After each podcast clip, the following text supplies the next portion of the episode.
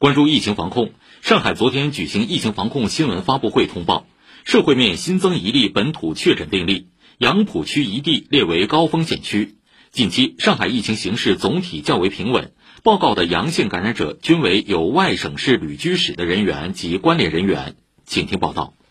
这名新增的阳性感染者为四十六岁女性，居住于杨浦区新江湾城街道国霞路三百九十九弄，因有发热等症状，自行抗原检测结果异常，经疾控部门采样检测复核为阳性，诊断为新冠病毒肺炎确诊病例轻型。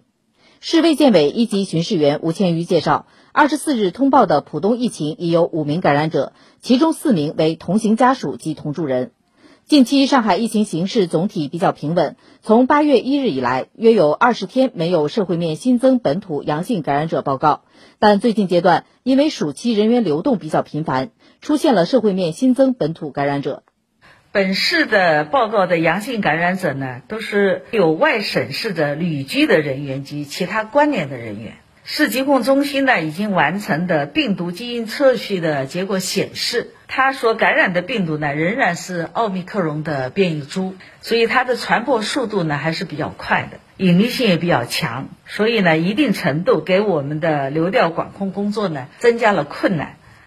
吴千余提醒，对七日内有高中低风险区旅居史的来沪返沪人员，抵沪后尽快且不得超过十二小时向所在居村委和单位。或所住宾馆报告，配合相关人员根据区域疫情风险等级实施相应的管控措施和核酸检测。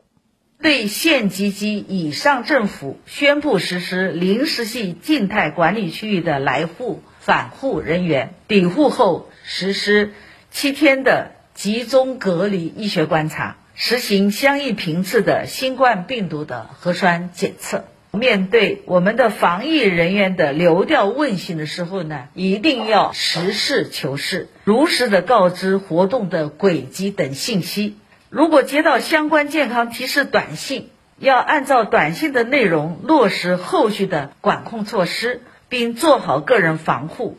立即进行核酸采样检测。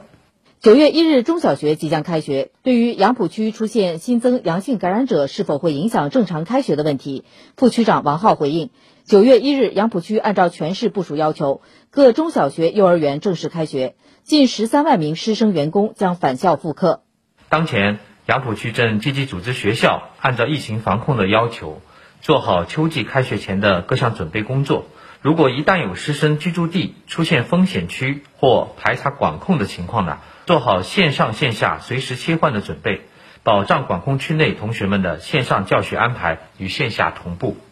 以上记者吕春露报道。